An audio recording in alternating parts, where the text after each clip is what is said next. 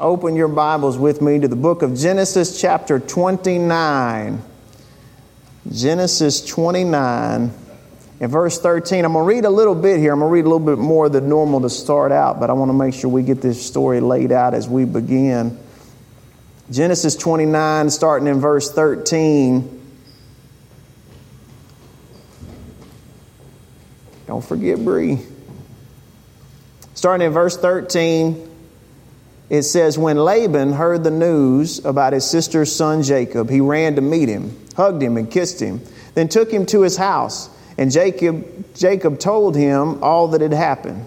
Laban said to him, Yes, you are my own flesh and blood. After Jacob had stayed with him a month, Laban said to him, Just because you're my relative, should you work for me for nothing? Tell me what your wages should be. Now Laban had two daughters. The older was named Leah, and the younger was named Rachel. Leah had tender eyes, but Rachel was shapely and beautiful. Jacob loved Rachel, so he answered Laban, I will work for you seven years for your younger daughter, Rachel. Laban replied, Better that I give her to you than to some other man. Stay with me. So Jacob worked seven years for Rachel, and they seemed like only a few days to him because of his love for her.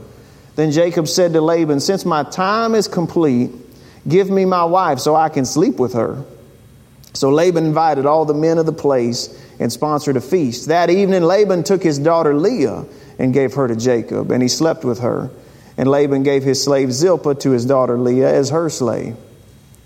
When morning came, there was Leah so he, Jacob, said to Laban, What is this you have done to me? Wasn't it for Rachel that I worked for you? Why have you deceived me? And Laban answered, It is not the custom in this place to give the younger daughter in marriage before the firstborn.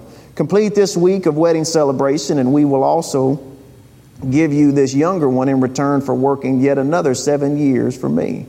And Jacob did just that. He finished the week of celebration, and Laban gave him his daughter Rachel as his wife. And Laban gave his slave Bilhah to his daughter Rachel as her slave. Jacob slept with Rachel also, and indeed he loved Rachel more than Leah. And he worked for Laban another seven years. When the Lord saw that Leah was unloved, he opened her womb, but Rachel was unable to conceive. Leah conceived, gave birth to a son, and named him Reuben, for she said, The Lord has seen my affliction. Surely my husband will love me now. She conceived again, gave birth to a son, and said, The Lord heard that I am unloved, and he has given me this son also. So she named him Simeon. She conceived again, gave birth to a son, and said, At last my husband will become attached to me because I have borne three sons for him. Therefore he was named Levi. After she conceived again, gave birth to a son, and said, This time I will praise the Lord. Therefore, she named him Judah. Then Leah stopped having children. Let's pray. Father, thank you. Thank you for these men and women. Lord, thank you for your word. Thank you that it's truth that we can hold in our lap. I thank you for what you have to teach us today about you, about us, and about all the interactions that can happen in between. I thank you, Holy Spirit, that you're able to take and translate to each heart as we have need. And I thank you, Lord, that the truth, as Christ said, will set us free. In Jesus' name, amen. So, as we continue to talk about the soul, I won't go through the whole intro because I think you've heard it before. Uh, but our soul is needy, right? That's one of the things we've established. That's one of the things we were discussing this morning, starting at 9:30. Our soul is needy. Our soul is looking for comfort uh, back in the summer, in the month of June, I was uh, reading uh, a book by uh, Tim Keller called Counterfeit Gods. It was talking about idolatry. And it had been a blessing to me reading that. And I picked up my Bible then and began reading it and turned in my regular reading to Psalm 77. And I've shared with you about Asaph and about how he was crying out to God for comfort. And then he also said, in the same breath almost, my soul refuses to be comforted, or my soul refused to be comforted. And the Lord just paired those things up, and I knew at that point that I wanted to share uh, with you out of what I was learning, both out of the scripture and out of the categories uh, that were so helpful that uh, Pastor Keller had written about. uh, because we do seek to comfort our souls through the wrong channels and the wrong things. We can seek lesser things to make ourselves try to feel happy, satisfied, and validated. And Scripture would call that idolatry. And, and, like I said last week, when we think of idolatry or idol worship, we think of, you know, a tribe of people living in the jungle, going into a hut and bowing down in front of a gold statue and making some kind of chant. And while that would be worshiping a false God, it's a little bit different for us in the things that our soul will chase after and look to instead of God Almighty. When we are idolizing something, we're taking usually something that's good and asking it to be for us something great.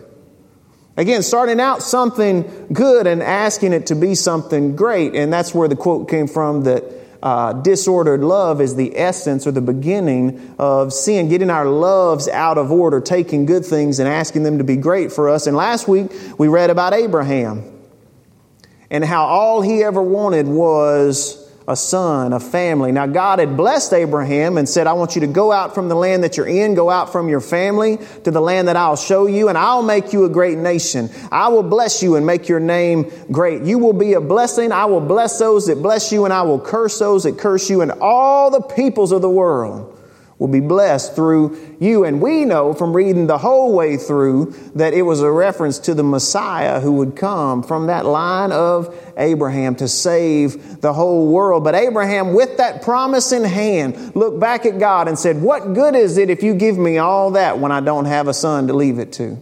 What good is it if I don't have a family? What am I without that? He's like, That's all I ever wanted. And God said, I will give you a son. Your servant won't be the inheritor of your household, but one that'll come from your own body. That's a promise from me. And we know that God did. His wife, Abraham's wife, Sarah, who had been barren, gave birth to Isaac right? The promised son. And we went through and saw how there was even a testing of Abraham to say, who is supreme? Who do you fear most in life? Is it God Almighty or is it this gifted son that you spent your whole life longing after?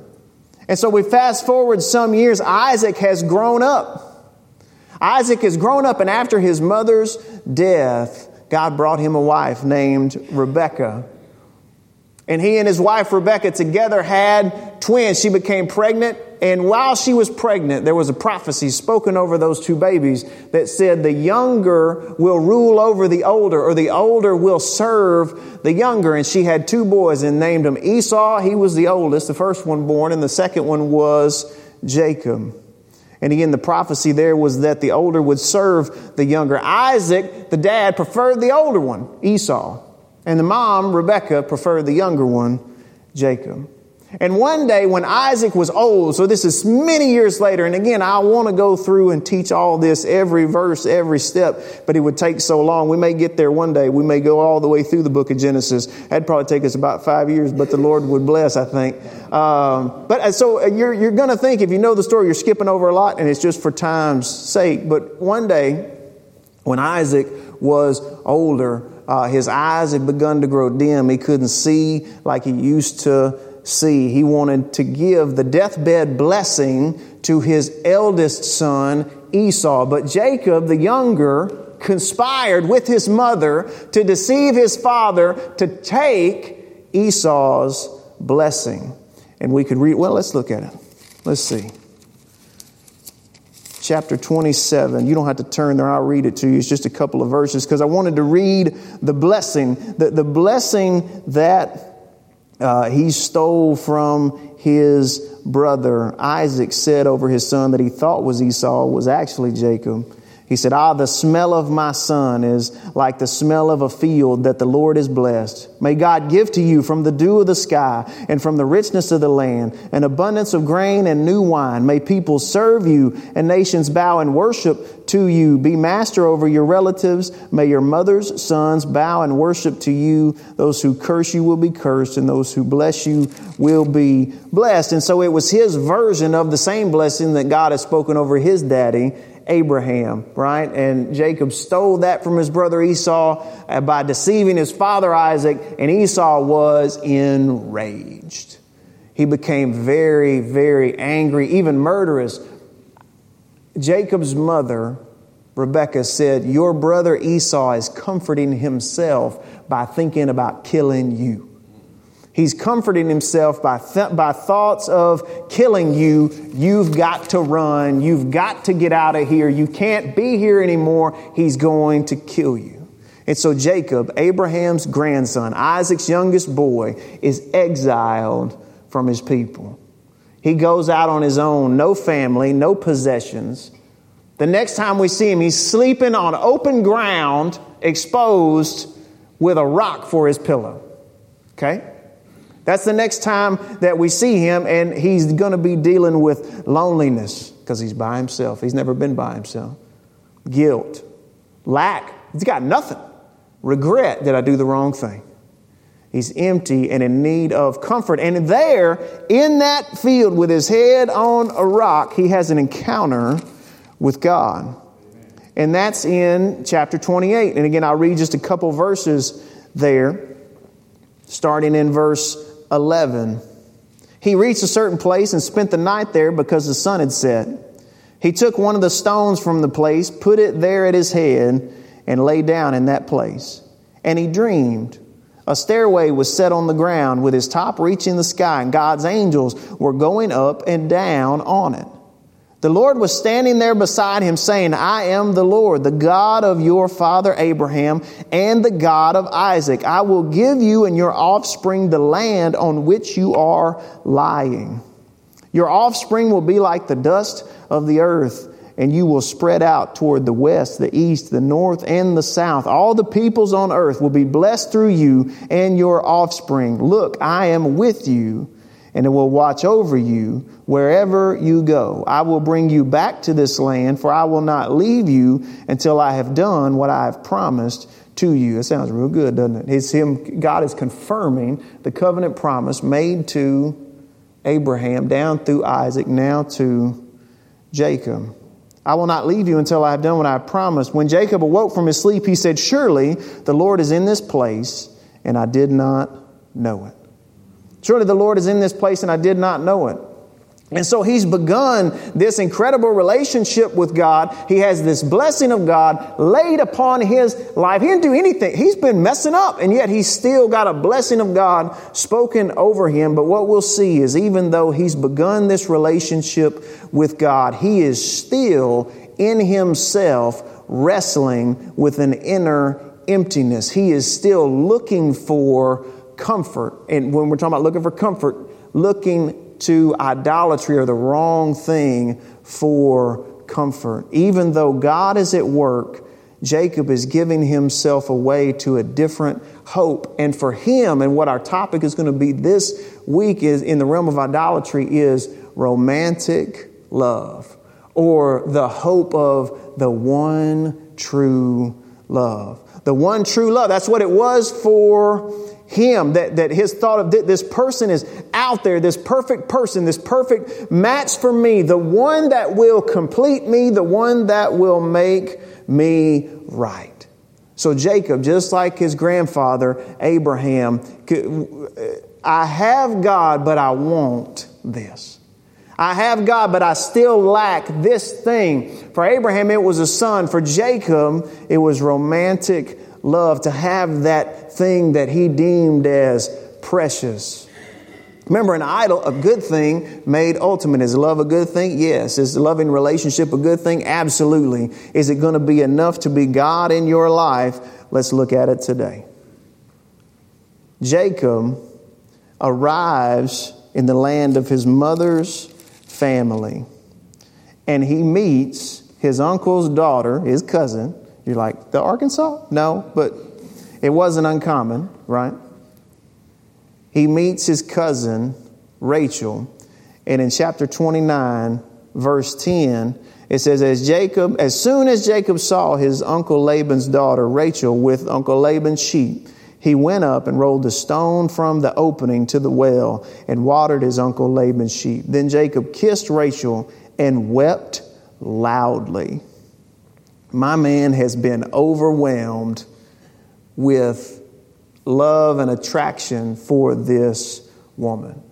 This is his first uh, interaction when he gets to the land of his uncle, which is where he was trying to go. It's the only other place he thinks it'll take him in.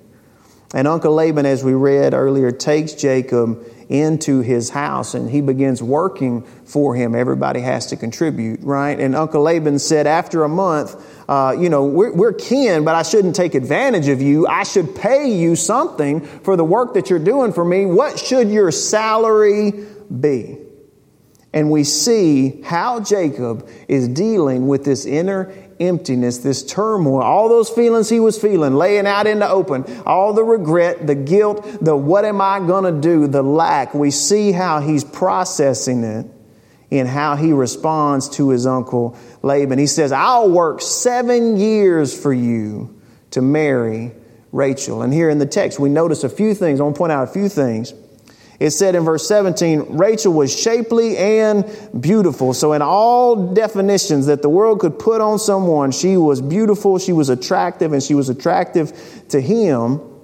But he says, I'll work seven years to marry her. Now, what you need to know here is that my man isn't negotiating at all. He's throwing out a time frame that is a lot larger than any bride price of the time.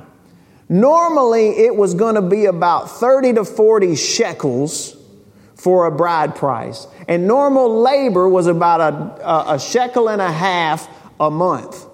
So he's offering three to four times more than is usual. And again, not even, not even negotiating, right?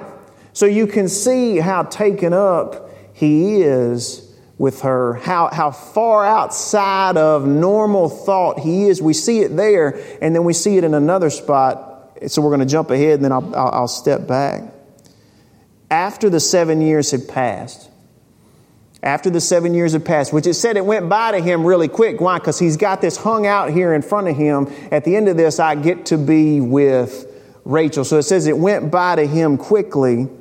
And then Jacob said to Laban, Since my time is complete, give me my wife so I can sleep with her. And translators and commentators have had trouble with that line for a long time because of how crass it is. He's basically saying to this man, Give me your daughter so that I can have sex with her right? Very vulgar, very not like this. This don't sound like love anymore. This sounds like really aggressive, right? And so these two things mixed together, the fact that he went way over beyond what was even customary for the bride price and the way he's talking, you can see that his head is not where it should be.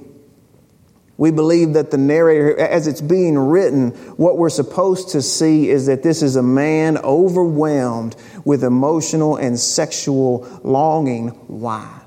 Because that is what he has put out there as his hope. This is what's going to fix me. This is what's going to set me to right. This is what's going to finally clear me up. This is what's going to fix and fill me. And, and oddly enough, he was uh, it, this wasn't normal during that time to look at the marriage relationship in that way. It was much more of a social setup. It was much more of a family continuation. It wasn't what we put on it today. So Jacob was an innovator, I guess is what I'm saying. And one of the things uh, that, that I came across, it was actually in reading Keller, he pointed to uh, a writer named Ernest Becker, talking about how we deal with things today, how our mind processes things today. Ernest Becker wrote a Pulitzer Prize winning book called The Denial of Death. And what you need to know about him is he's an atheist, so I'm not recommending you go read his book, but he had a perspective on how, in his mind, he's like, okay, I have given up belief in God. I'm a secular person now. Here's how I'm processing that, and here's how other secular people are processing that. And when writing about how people dealt with that loss of belief in God, he said the problem that people have when you say there is no God is you still want a transcendent experience. You still want to have meaning in your life. You still want to know that your life isn't void and invalid. You still want to feel great love. And so to do that, to, to have that redemption that you still want in life, even though you say there is no God, atheist, even though you say there is no God, secularist, you still want meaning and validity to your life. He said, so most people come up with what he called the romantic option. He said, when you don't have a God in the right place in your life, you're going to elevate something to that position. Something so that you feel like your life matters, so that you feel like you're experiencing great love. He said, We want to feel like our existence isn't in vain. We want something that'll rid us of our faults, rid us of our emptiness, and essentially redeem us. And again, atheists writing this about how people in our culture handle the romantic option. He's like, they elevate it to the point where if it's not a God, it will fail. You can't elevate a romantic relationship to that level without it failing. He was pointing out that this is something that people will do when they don't look to God in their life. And we see it in culture. Culture will tell you that a, a, a sex drive is just an appetite, right? It's just an appetite. It's just a desire. If you would just satisfy it, then it would be fine, right? That's all you need to do. And yet, what we see is there's more and more and more of it in culture than there's ever been, and things are getting worse. Things are getting so much worse, so you can't believe the lie of, well, what you just need is more of it. What you need is to have, well, now you need to have more of it. Well, now you need to have, and, and it's just getting more and more depraved. Why? Because people have set it up and said, this is the thing, and if I get to the end of the rainbow, then there I will be blank. You fill in the blank.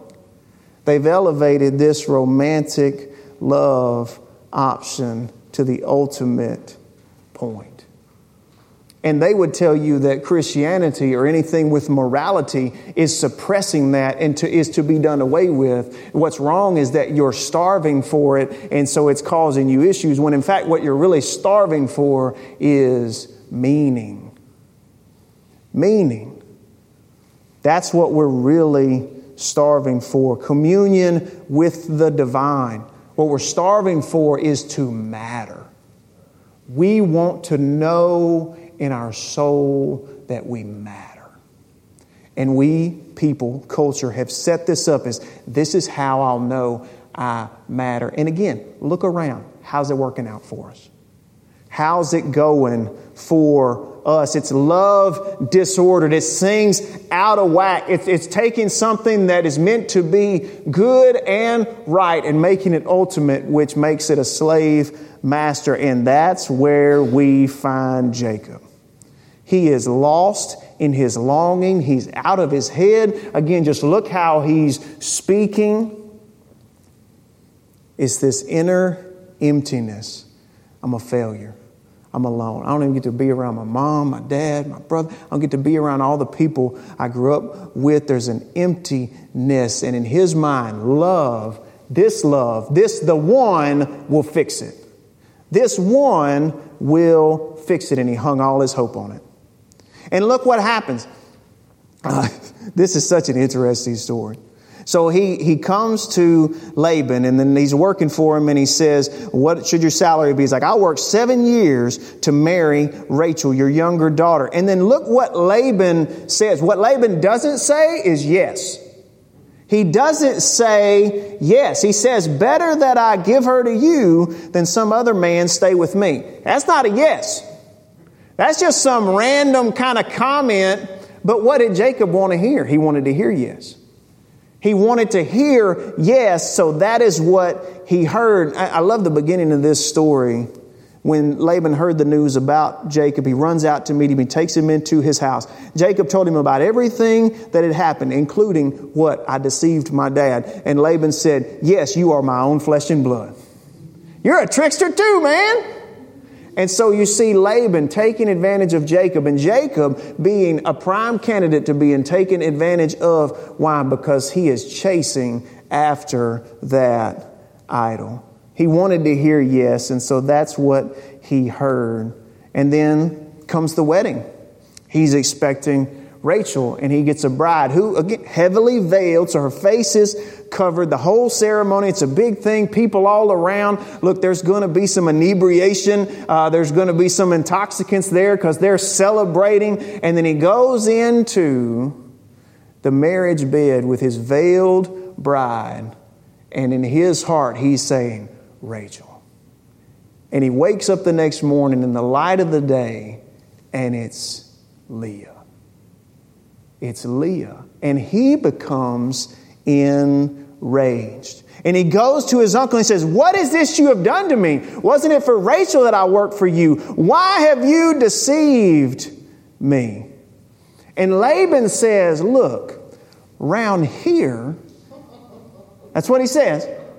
In these parts, it's not customary for what? The younger to exceed the older. Well, that's a cutting remark, isn't it? That's not just, hey, this is our policy. That's round here, buddy, the younger takes his lessons. Why? Because what did he do? The younger usurping the older. And then he's also hearing the exact same words. Wait a second. He deceived me with somebody in the dark. I deceived my father in the dark. He can't see me. I took something that wasn't mine. He, he changed it around on me. My father thought it was Esau and it was really me. I thought it was Rachel and it was really Leah. And then the, he just,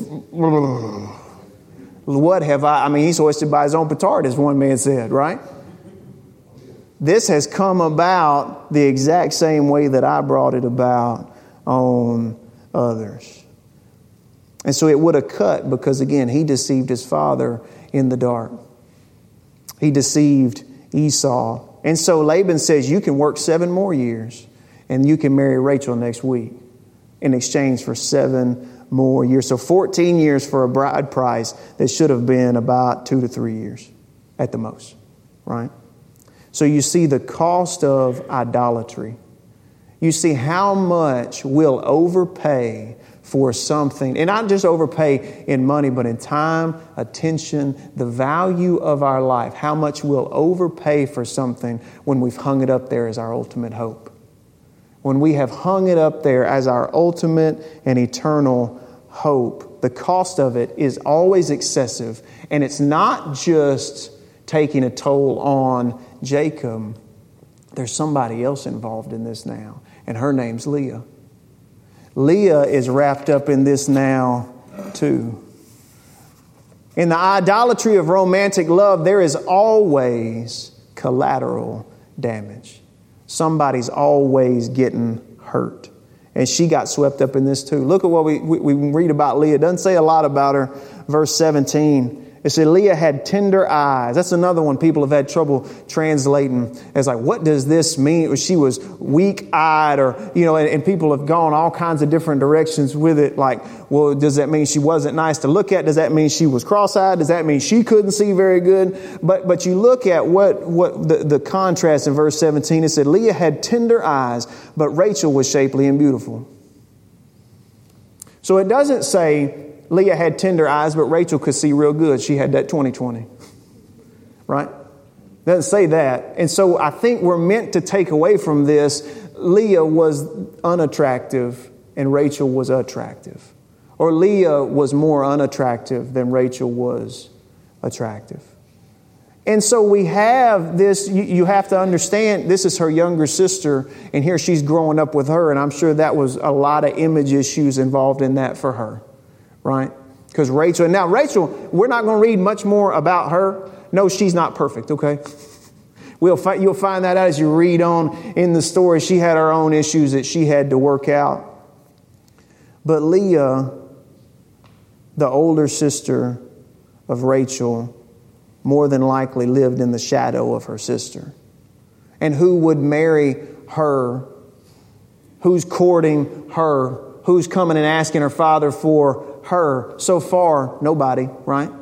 Because he had to trick Jacob into marrying her. She, in this situation, has been treated terribly, terribly taken advantage of, not valued. And that's on her wedding day.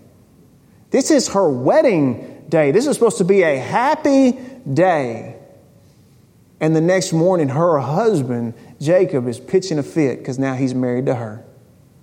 So imagine, we talked about him and how he felt laying out in that open field and all of his feelings when there's nobody there but him. How's she feeling when he leaves out of that room to go yell at her daddy? How is she feeling? It's tragic and it's a little bit ironic because she's almost a good uh, soulmate there for Jacob because they both turn to other things to try to help that go away. She's also trying to deal with that emptiness that she feels. And how is she doing that? How's she dealing with it? Verse 31 When the Lord saw that Leah was unloved, he opened her womb, but Rachel was unable to conceive. Leah conceived, gave birth to a son, and named him Reuben. She said, The Lord has seen my affliction. Surely my husband will love me now. She conceived again, gave birth to a son, and said, The Lord heard that I am unloved and has given me this son also. She named him Simeon. She conceived again, gave birth to a son, and said, At last my husband will become attached to me because I've borne him three sons. Therefore his name was Levi. So she has her first son, Reuben. And again, when you had a boy, when the wife of the house had a boy, it was seen as this is how we're going to live in the future. The more boys we have, what the, the more uh, the, the, the, more our family will grow. Obviously, the girls are going to leave, move off, but the boys stay, and the family grows, and we'll keep our place in society. So she knows this is a big deal, and she says, "I've borne him a son. Will he see me now? Will he love me now?" Simeon's born. She names him Simeon, which means the Lord hears. She's like, The Lord has heard me. Will my husband hear me? Will he listen to me now? And then Levi, she's like, Three sons in a row. Will he be attached to me now? Will he love me now? Will he accept me? Will he validate me now? Three boys, the other one hadn't born any children. It said her womb was closed. Will he love me now. See, she's chasing something similar that Jacob was, just in a little bit different way. She's like, if I just have enough of these kids, if I just give him enough boys, it, it, will he be happy with me then? Will he love me then? Will I not be devalued anymore? Man, that's tough, isn't it? And this is, listen, listen idolatry in a nutshell. This, this story gives us a great example of it. And we're not gonna, we're not trying to say anything poor about Leah when we say this, but it just the way that the story fits. We set our hearts on Rachel. I want that. That's what I'm chasing after. That's what I'm pushing after. That's what I'm going to give myself to. That's what I'm going to give myself for because I know when I get that, then I'm going to be all right. And we get it, and the next morning it's Leah. The next morning, it's Lee. It's not what we thought. It's not what we wanted. It's not what we were chasing after. Somebody switched us out, right? Surely something is wrong. And again, that's no disrespect to her, but it's pointing out the disappointment that he felt that we also feel when we actually lay hold of our idol and realize it's not what we thought we were chasing. It can't do for us what we wanted it to do for us. It can't deliver, and that disappointment is crushing. The disappointment is crushing both to us and to others. Those others that we have put the weight of our longing on. Again, we're talking about romantic love. That when you put the weight of your longing on someone else, another person, they're going to be crushed by it, even just because of what the atheist wrote, right? That nobody can keep that spot. Nobody can handle the weight of being put in that position in somebody's life. It's always going to fail. It's always going to fall. And it's always going to bring about disappointment. And so when we get hit with that disappointment, we've got a couple, few options. One, we, we can blame somebody else. This is your fault. You, you, you misrepresented yourself to me. I thought you were going to be like this, and now you're like this. You were supposed to treat me like this. You were supposed to make me feel like this. There must be something wrong with you, right? And we see that. We see that happen. Like, well, she didn't do it. He didn't do it. I need to get me another one. I was wrong about this one, but I've learned now. Now I'm going to chase after that one, right? We, we blame others, or we can blame ourselves well there's just something wrong with me i'm just i'm just broken i can't be fixed nobody's going to want me nobody's going to love me if i had been better then they wouldn't have if i had only then they would see or we just blame the whole world all men are trash. I don't want any of them. They're all liars. They're all bad. The whole system's broken. I want to change everything. I want to tear it down and rebuild it. We just blame the whole world. Or, those are all bad options, by the way. You couldn't tell. The fourth one is we come to the realization, uh, like, like, what uh, C.S. Lewis outlined when he said, when you find in yourself a desire that nothing in the world can satisfy, nothing in this world can satisfy, then you should take that as evidence that you were made for another world. You should take that as evidence that you were made for something else, that you're trying to drink seawater and be refreshed, be hydrated, and it's not working. He said, when you run into that disappointment, understand you've just tried to satisfy that with something from the wrong place. You've tried to take something good and make it great. And listen, no human partner can bear the weight of Godhood. None of them can. Nobody can. Nobody can. We, we say it all the time. Somebody can be a great spouse, but they're going to be a terrible God. Don't ask them to be your God. I would never do that. But you're looking to them to give to you what only God can give. And when you do that, you put them in that position, and it is bound to fail. I mean, it can't do anything but fail. And so when we're reading this story, again, this is a pretty rough, rough story. There's a lot of stories in Scripture you just go, whoa. Like, Lord, where's the hero? You know, I feel like there's supposed to be a hero in this story. There's not a good person in this, but there's not anybody doing well. It's not Jacob, it's not Laban, it's not Rachel, it's not Leah. Who, who are we supposed to look at in this and go, here, here is the good news. Here's the moral of the story. Here's the hero. And we can see the hero in what, what most consider to be Leah's breakthrough moment. Because remember, she started having these boys, and she had the first one, Reuben, and said, the, the Lord has seen me. Maybe my husband will love me now. Then has, she has the second one, Simeon. The Lord has heard me. Maybe my husband will hear me now. Maybe he'll love me now because Levi, she's still having it, right? But maybe my husband, not three boys, my husband will be attached to me now. Now maybe he'll receive me as his wife, his beloved. And then she has another son. She has another son and said, This time I will praise the Lord. This time I will praise the Lord and she names him Judah.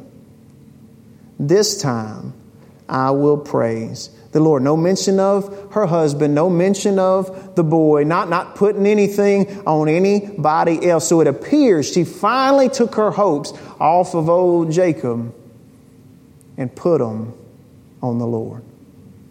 Put them onto the Lord. Her life had been stolen from her in this. Think about all that. That's, that's four boys. That's, you know, you can add up some months there. This is at least this long of her life, just in this deep sadness and longing and hurt with no, it seems like, hope. Because every time what she thought was going to help didn't help. That disappointment ringing out. But she got it back. She said, This time, I'm going to praise the Lord. This time I'm going to look to the one I should have been looking to the whole time. And look, in Genesis 49, what we learn is that the Messiah would come through the line of who?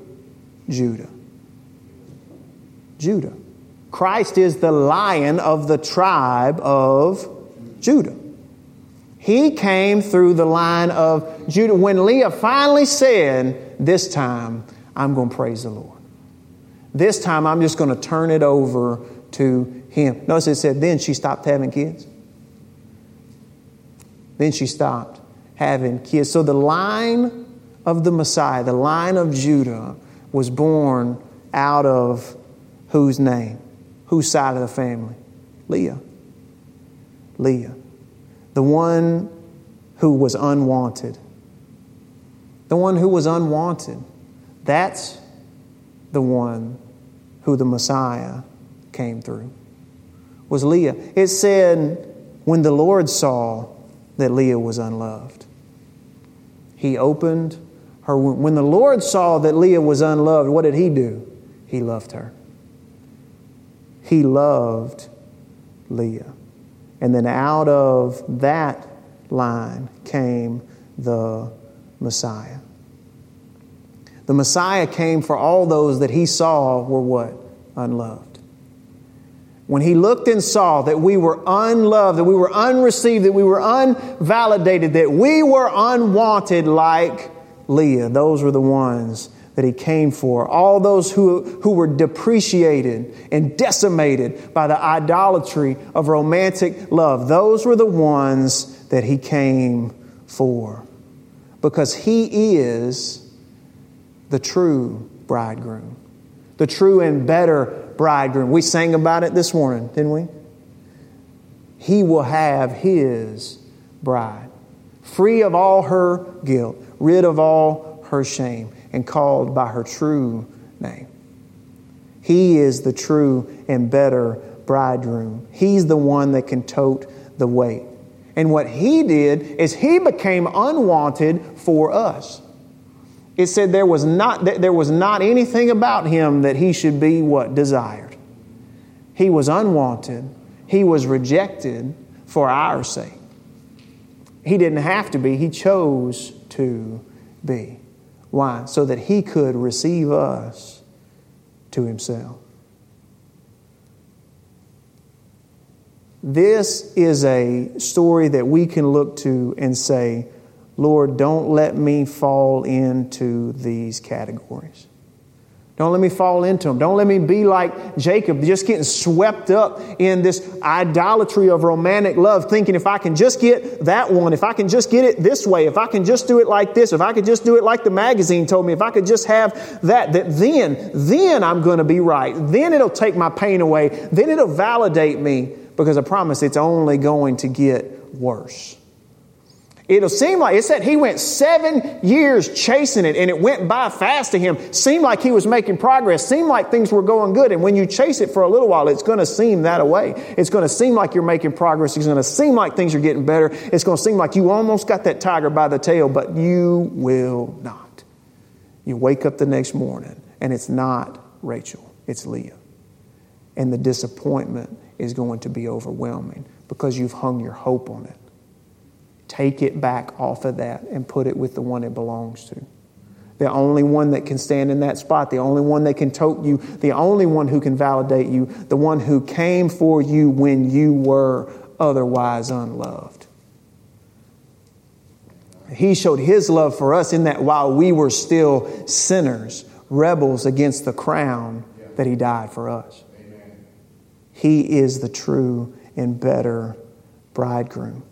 We don't put it in a person. Maybe you maybe you've been like Leah. Maybe you've been taken advantage of. Maybe you're the one that's been used by somebody else trying to find their God, and maybe you've suffered the collateral damage of that. Listen, just like her, it's t- turn turn from that. He loves me.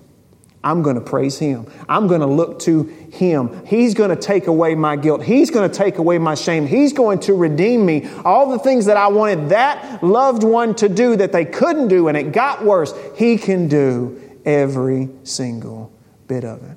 Amen? Amen. And we ask ourselves as we, as we close, because I'm, I'm about done, where is it that I'm seeking comfort for my soul? because we all need it. We all need that comfort. Our souls cries out for comfort. When? All the time. Because we're dealing with lots of things. We got, uh, life is always too heavy for us. It's always too big for us. Or we had a great day and we feel like, yeah, somebody needs to celebrate me. There's always, our soul is crying out for comfort. Where is it that we're seeking it from? Where is it that we're seeking it from? And don't buy into this lie that, well, if I can just find that one, then. If I can just find that one, then if you find that one, that's the one you're going to have weird arguments with for the rest of your life. That's who they are. That's who they are because you know what? They're looking for that same thing. And bless their heart, they're getting you. They're looking for redemption. They're looking for everything to be made right. They're looking for all their faults to be done away with. They're looking for perfection, and they're getting you.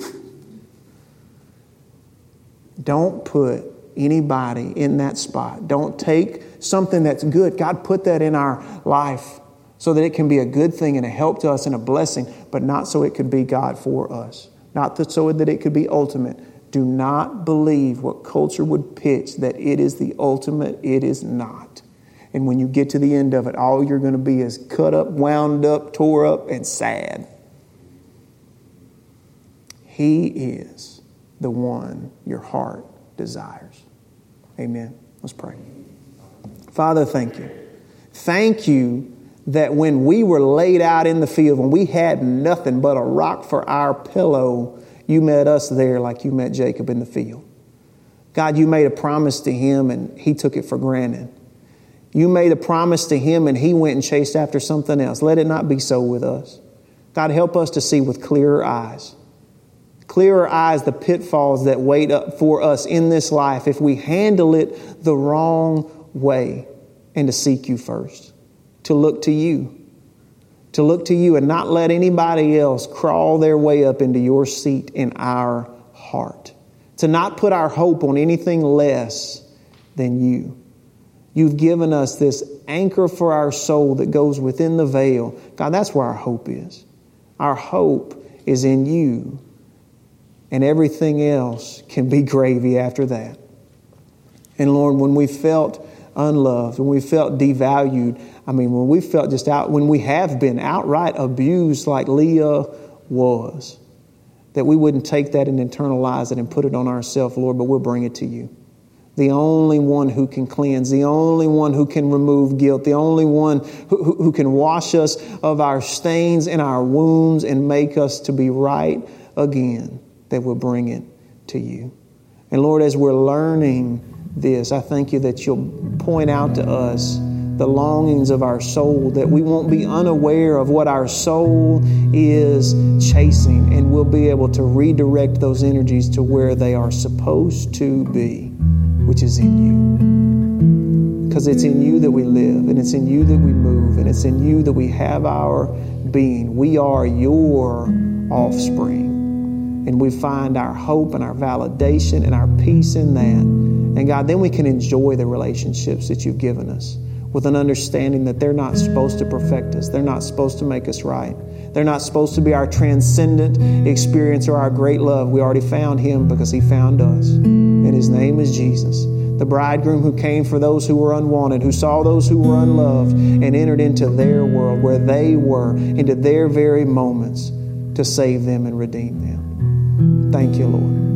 Thank you that as we get ready to go today, we leave in peace and unity together with one another. And God, as we start this week, I thank you that you give us everything that we need because you love us so much. And from the, from the position of the beloved, we can live our life. From the position of being your child, we can then live our life. And I thank you for the things that you've called us to do. You've called us to serve this week. And I thank you because we found our identity in you. We don't have to be looking for somebody to serve us. We can instead give ourselves away in your name, knowing that you have us. And God, I thank you that you protect us, preserve us, sustain us, uphold us. God, keep us safe. And I thank you that you'll bring us safely back to this gathering again so that we can join together in your name, lifting our eyes and our voices up and saying, Holy, holy, holy is the Lord God Almighty. Oh, my soul, bless the Lord. In Jesus' name, amen.